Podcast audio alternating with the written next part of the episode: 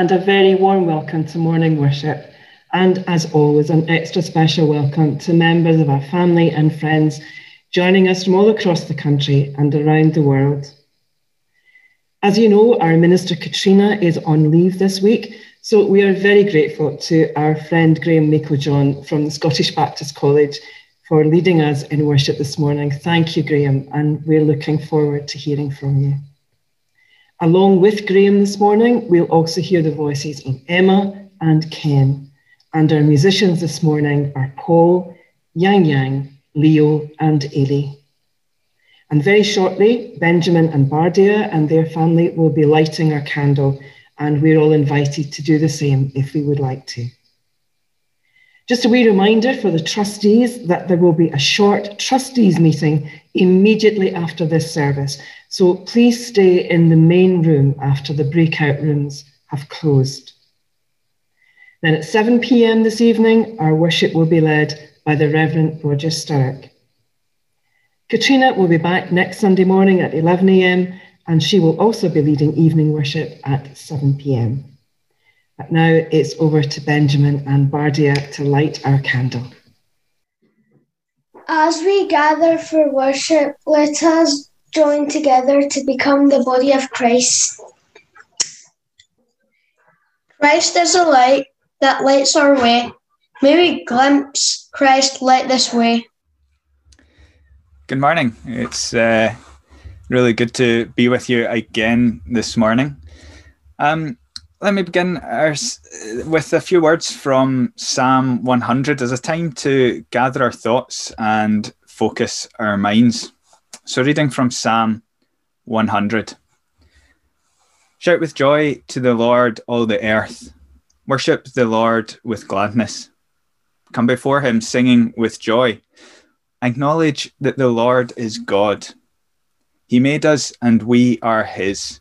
We are his people the sheep of his pasture. Enter his gates with thanksgiving, go into his courts with praise. Give thanks to him and praise his name. For the Lord is good, his unfailing love continues forever, and his faithfulness continues to each generation. Of course, we might not be singing together in quite the normal sense of the words, and I think that um, shouting in public, even for joy, is still frowned upon at the moment. But it doesn't stop us from coming before God and acknowledging that He made us and we are His. What a comfort and reassurance that is this morning. And so it is with that in mind that we continue through our service this morning.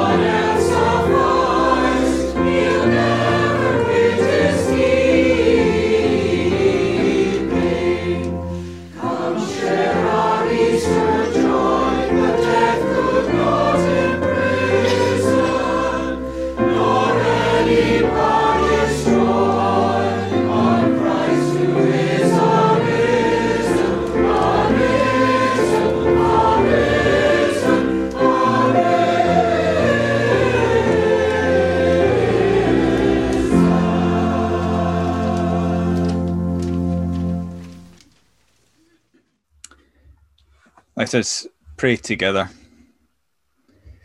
Lord and God, creator of the universe, you made the world in beauty and restore all things in glory through the victory of Jesus Christ. We pray that wherever your image is still disfigured by poverty, sickness, selfishness, war, and greed, the new creation in Jesus Christ may appear in justice, love, and peace to the glory of your name. Through Jesus Christ, we know the power of redemption, and you stand alongside us in the brokenness of our time. As we move through every so- sorrow and trial of this life, uphold us with knowledge that in your glorious presence we will share in your resurrection, redeemed and restored to the fullness of life. Lord and God, long ago faithful women proclaimed the good news of Jesus' resurrection, and the world was changed forever. Teach us to keep faith with them, that our witness may be as bold, our love as deep, and our faith as true. Amen. We pray together. Our Father, who art in heaven, hallowed be thy name. Thy kingdom come, thy will be done, on earth as it is in heaven. Give us this day our daily bread, and forgive us our trespasses, as we forgive those who trespass against us. And lead us not into temptation, but deliver us from evil. For thine is the kingdom, the power, and the glory forever and ever. Amen.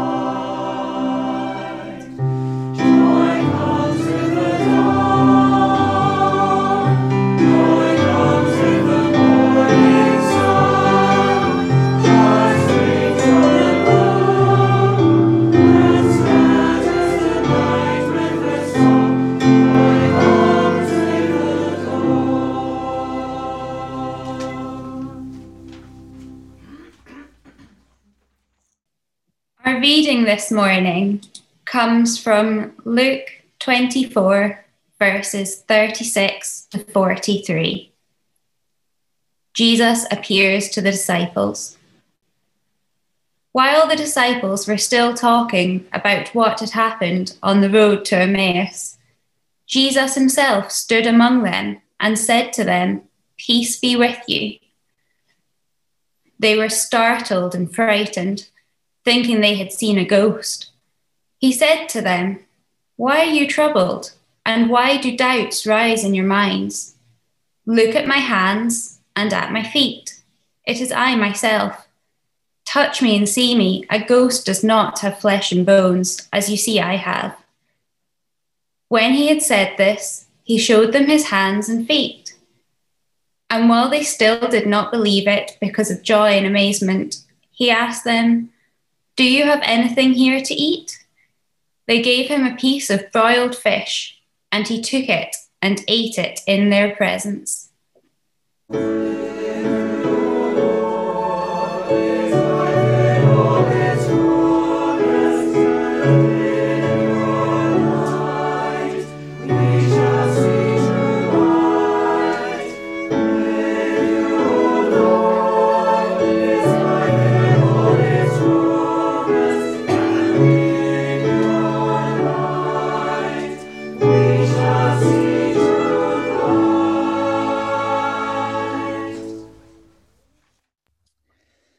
Well, people of a certain age and demographic will probably be aware that Taylor Swift has re recorded her back catalogue of music to sidestep an ownership issue.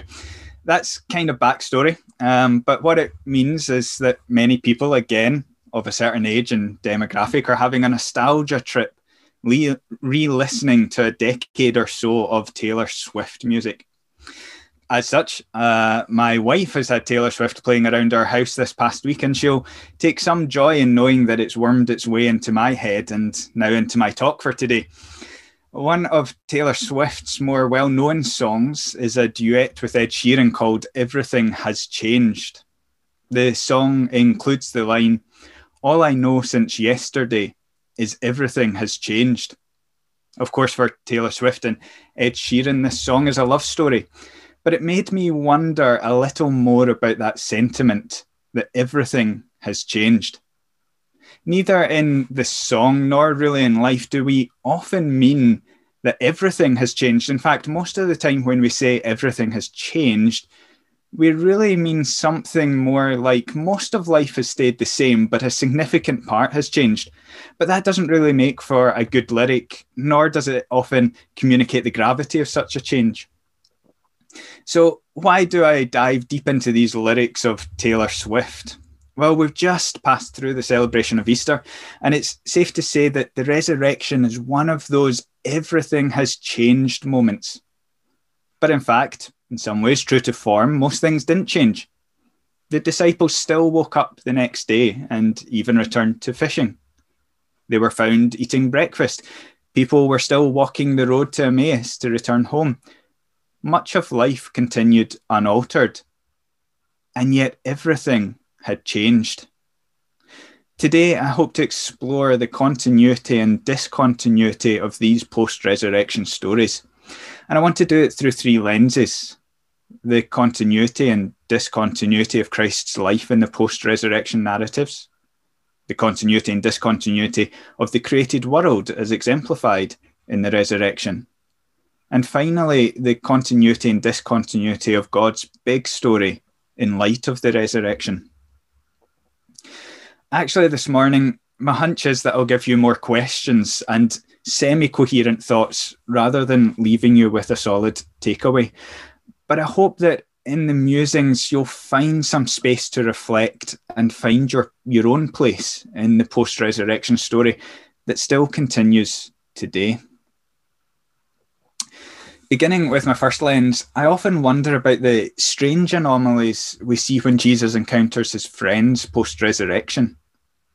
There seems to be this sense of non recognition followed by a clear recognition. Whether it's Mary in the garden, the disciples as they gathered in an upper room, or the travellers on the way back to Emmaus, there's no straightforward recognition of Jesus post resurrection. Of course, we might say there are perfectly simple explanations. Mary would not have been expecting to see Jesus and may not have been fully cognizant through her grief. The disciples may have been in shock at the sudden and unexpected appearance of a figure in their midst. And the travellers were not sure, but they may not have been well acquainted with what Jesus looked like close up. But however we try to explain it, there's just no getting away from the sense that there is some discontinuity between the person they knew as Jesus and the post resurrection Christ. So, with that in the back of our minds, it's notable that when they did recognize Jesus, it came from a reminder or a connection to their shared life pre crucifixion. For Mary, it was her name spoken in a familiar voice. For the disciples, it was seeing Jesus' hands and eating together like they'd done many times before. And for the travellers, it was the common practice of breaking and sharing bread. And here's where I maybe take a bit of a leap. It strikes me that the identification of Jesus in the post resurrection stories comes by way of these past connections he had with others. And I think it's the same for us. What makes me me and what makes you you is in part due to the life we lived, and how you know me and how I know you is to do with our shared experiences. It's an often quoted description of the Gospels to say that they are passion narratives with an extended introduction. By that, it's meant that Jesus' death and resurrection is the focal event, with the rest of the Gospel being preamble. But as I was reminded this week, these introductions are just as important as the passion narratives because without them, the cross and the resurrection just don't make as much sense. Everything we think about Jesus' death and resurrection is informed by the life he lived. For example, the injustice of Jesus' arrest and the trial informs how we interpret the significance of his death and resurrection. The story of Jesus' life goes hand in hand with the events of the cross. And I think that should help us see the significance of our own stories.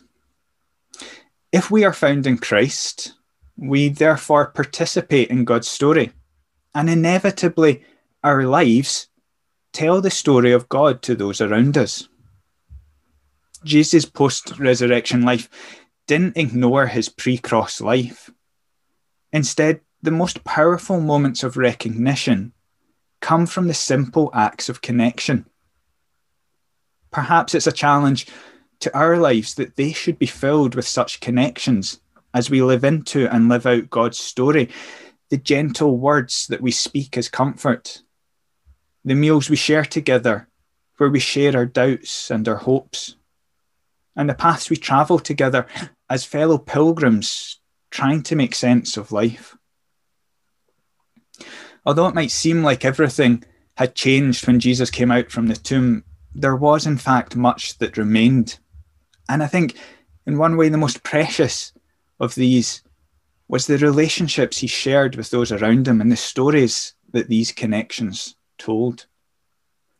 For me, part of the poignancy of the post resurrection narratives is the continuity of relationships.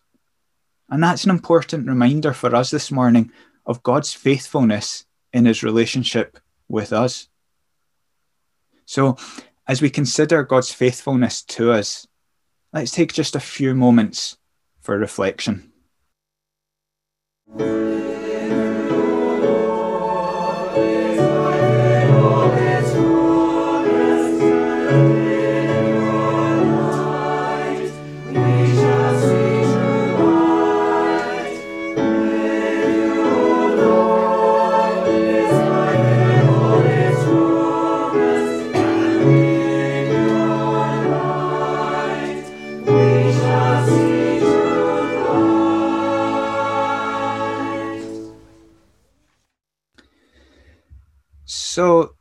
Just like some of Taylor Swift's songs can be earworms that you wish weren't there, I wonder if you've heard something that you just can't shake. It happened to me a few weeks ago when I was speaking at St Andrew's Baptist. there was an impromptu question and after after the service, and Steve Holmes, who some of you may know, said something that has stuck with me since.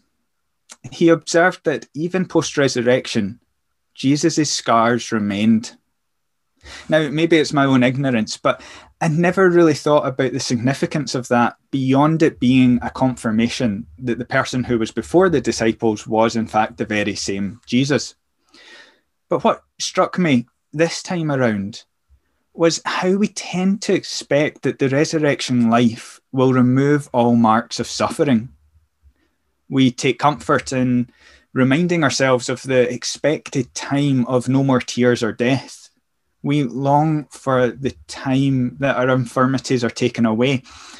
And while on one hand, I hold to this conviction, on the other hand, I just have this earworm in my head that says the scars remained. There is some discontinuity in Jesus' post resurrection body, seemingly being able to circumvent locked doors. And yet there's also the continuity of his memory and the physical scars of the events of those recent days. Of course, we might argue that Jesus' post resurrection body is a special case. Perhaps we won't have an identical experience and Christ's resurrection body was some interim state before he returned to the Father. But even then, I feel the tension persists. Christ is the archetype for the resurrection of all Christ followers, and yet his scars remained. And my wonder goes broader than just what our resurrection life will be like. We read in Romans 8 that the whole of creation is awaiting renewal alongside humans. And just as Christ is the archetype for the resurrection life, he is also the forerunner of all resurrected life, humans and beyond. So I wonder, what will the resurrection life be like for the rest of creation? I have a hope that what is broken in this world, its systems and its structures, will be revitalized. But what I'm less sure about is what scars might remain. The disciples in the passage that we read were invited to test the holes in Jesus' hands as if they served as a clear reminder of the costly damage of a broken system. Though some of this must remain speculative, in the same way, I wonder if creation will still bear the scars of the damage inflicted upon it. One way we might take this reflection further is what it means for our ideas of perfection. Maybe instead of something that is unblemished, we begin to appreciate beauty despite so called imperfections. Maybe part of beauty lies in perceiving the struggle and recognizing that we have come through it. Maybe rather than expecting God to paper over all our cracks and begin afresh, we come to appreciate what God is doing despite our flaws. But turning back to my wonder about the impact upon creation, I wonder what will become of the deforestation of the Amazon or the drought ravaged countries in Africa or the diminishing polar ice caps or the heavily mined areas of the Western world. I wonder if these scars will remain in the resurrected life of creation. At the moment, if I'm honest, I just don't know. But as if we needed yet another reason to care for creation, then it's a sobering thought that, the, that our neglect of creation might become the planet's persisting scars. John and Hank Green are writers, with John Green best known for books such as The Fault in Our Stars. Before writing, however, John Green worked as a hospital chaplain. And a quote attributed to John, although actually I found out it, it originated with Hank, really stood out to me. He wrote this it's very sad to me that some people are intent on leaving their mark on the world, that they don't care if that mark is a scar. He channels this quote in a central theme that runs through the Our Scars, with Augustus penning an emotive letter about a girl named Hazel to another character named here only as Van Houten. In the letter, Augustus writes Almost everyone is obsessed with leaving a mark upon the world. But Van Houten, The marks humans leave are too often scars. You build a hideous mini mall or start a coup or try to become a rock star and you think they'll remember me now. But they don't remember you, and all you leave behind are more scars. Your coup becomes a dictatorship, your mini mall becomes a lesion. Hazel is different. She walks lightly upon the earth.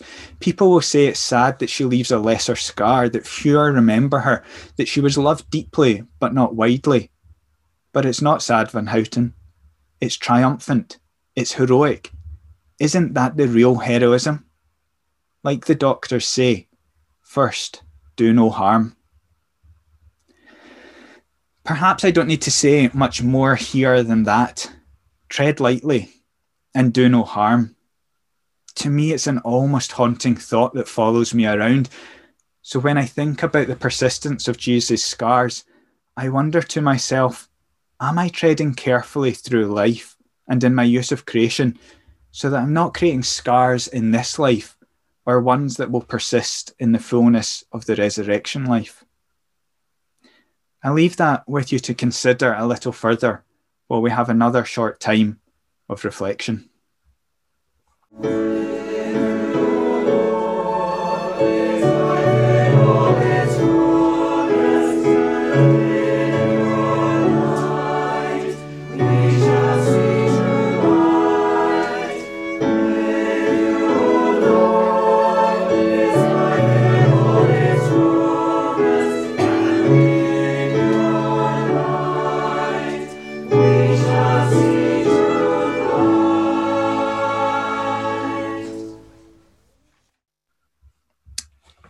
Began this morning with Taylor Swift's line, Everything has changed. And like I observed, we tend to say that about Easter. Everything has changed. And yet I find it a real struggle to describe quite what that everything is. Again, like I mentioned earlier, the disciples still got up the next day and went about their days, confused maybe, but still they had to do all the normal things the Roman Empire didn't suddenly collapse and the world wasn't suddenly healed of all its problems. In fact, for most people, especially those outside of Jerusalem, the world probably looked and felt very much the same on Easter Friday as it did on Easter Sunday. But we believe everything had changed. Yet it's not quite as easy to say that everything had changed and so disregard anything that had come before. Not only does the cross really only make sense when placed within the narrative of Christ's life, it also only makes sense when placed within the story of God from creation to cross and beyond. The cross and resurrection wasn't just an isolated event outside of any wider narrative. If you've seen the film A Beautiful Mind, you'll understand something of the nature of this kind of central pivotal plot device. In A Beautiful Mind, Russell Crowe plays the brilliant real life mathematician John Nash.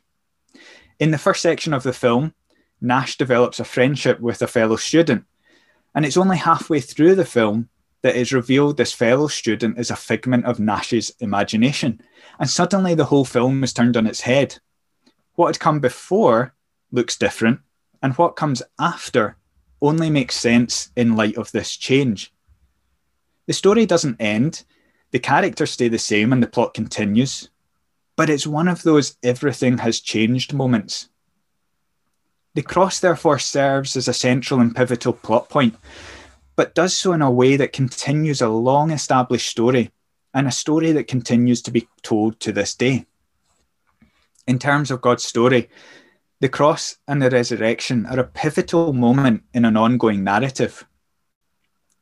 But what changed that resurrection Sunday?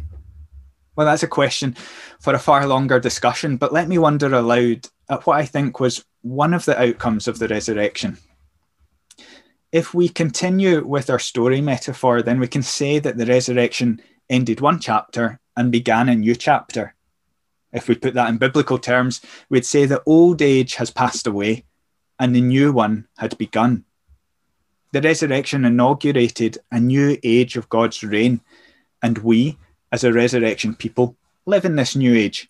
All that we do, all that we believe, the way we respond to events around us, are all coloured by being people of the resurrection.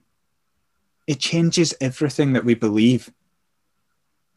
Furthermore, the resurrection was an invitation into the resurrection life. In effect, Jesus was saying, My life can be your life, my story can be your story. So, what is it for us to live in this new age?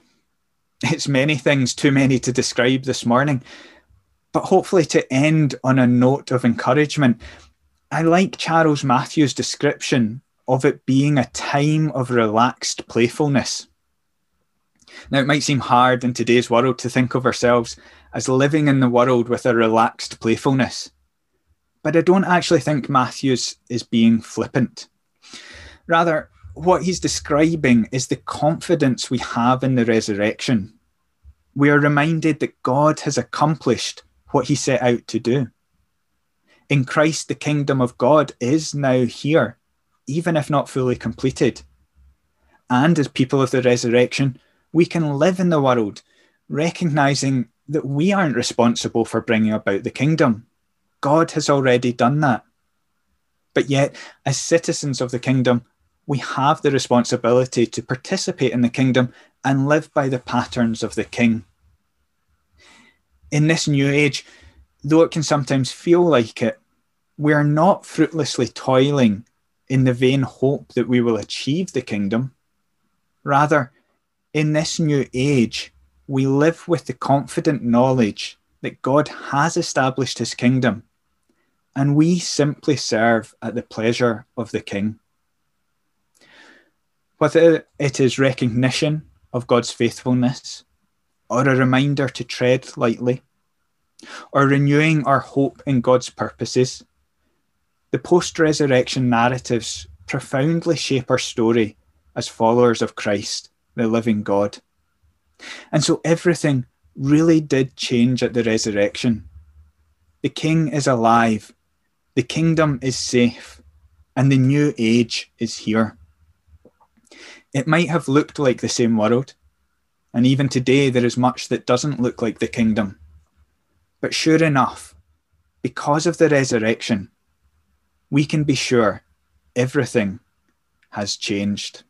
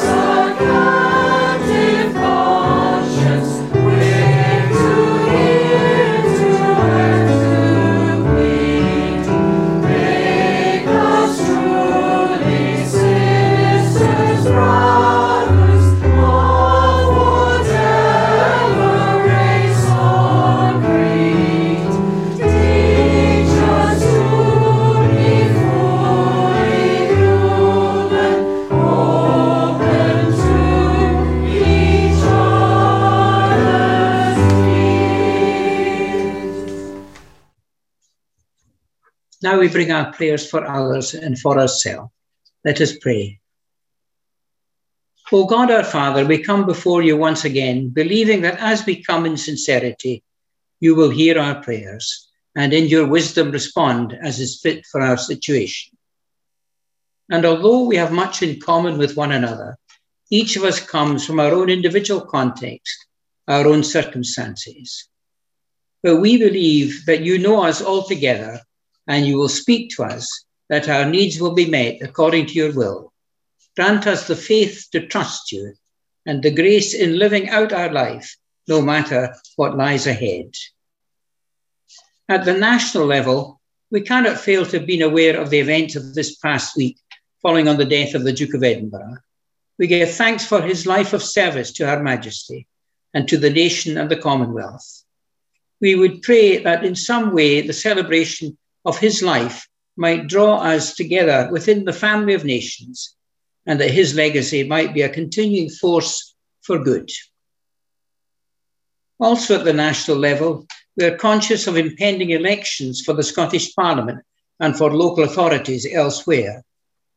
Help us to wisely exercise our judgment as we cast our votes, and may all who are eventually elected act for the welfare of all the people and not merely along narrow party interests. And finally, at the national level, we pray for all who continue to face the challenges of the virus, not only medical staff, but all who risk the dangers of infection as they go about their daily duties. At this time when some of the restrictions are being lifted, may we exercise our freedom with caution, but at the same time take the opportunity to reconnect in person with family and friends after perhaps prolonged separation. In the international context, we are asked to pray today for the work of the BMS World Mission. BMS undertakes many initiatives, and today we would recall their work in enhancing the voice of marginalized women in their attempt to improve their own lives and those of their children. Similarly, we hold up the advocacy work of the BMS in Uganda, in Guinea, and Thailand and Mozambique. Within the fellowship of the Baptist churches here in Scotland, our attention is drawn to the fellowship at Crookston Community Church in Glasgow, Crown Terrace in Aberdeen, and Culduthel Christian Centre in Inverness. May each of these churches find blessing in their own particular context and be encouraged in the work and witness to the gospel. Returning to our own church community here at Hillhead, we pray today for Lena Toth, who recently brought us news of the tragic death through COVID of her friend Oksana. She was the deputy dean of the Ukrainian Evangelical Theological Seminary. Pray for her husband and two grown up children in their very sad loss.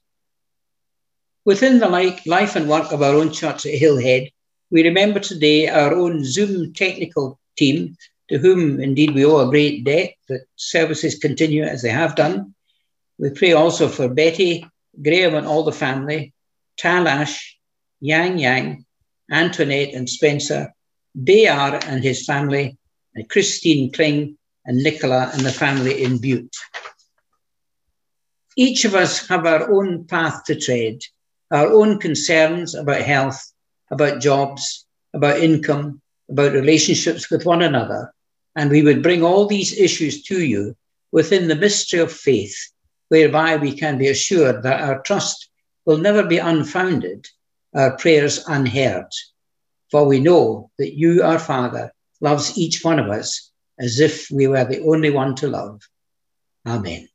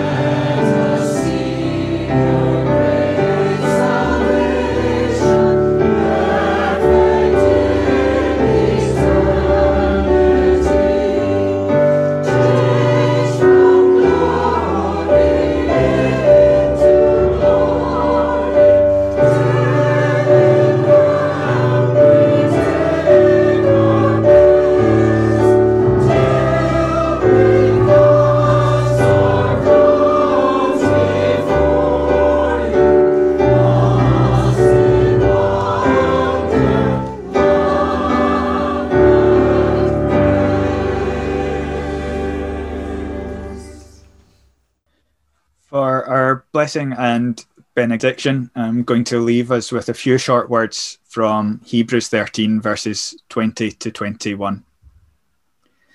Now may the God of peace, who through the blood of the eternal covenant brought back from the dead our Lord Jesus, that great shepherd of the sheep, equip you with everything good for doing his will, and may he work in us what is pleasing to him through Jesus Christ, to whom be glory for ever and ever. Amen.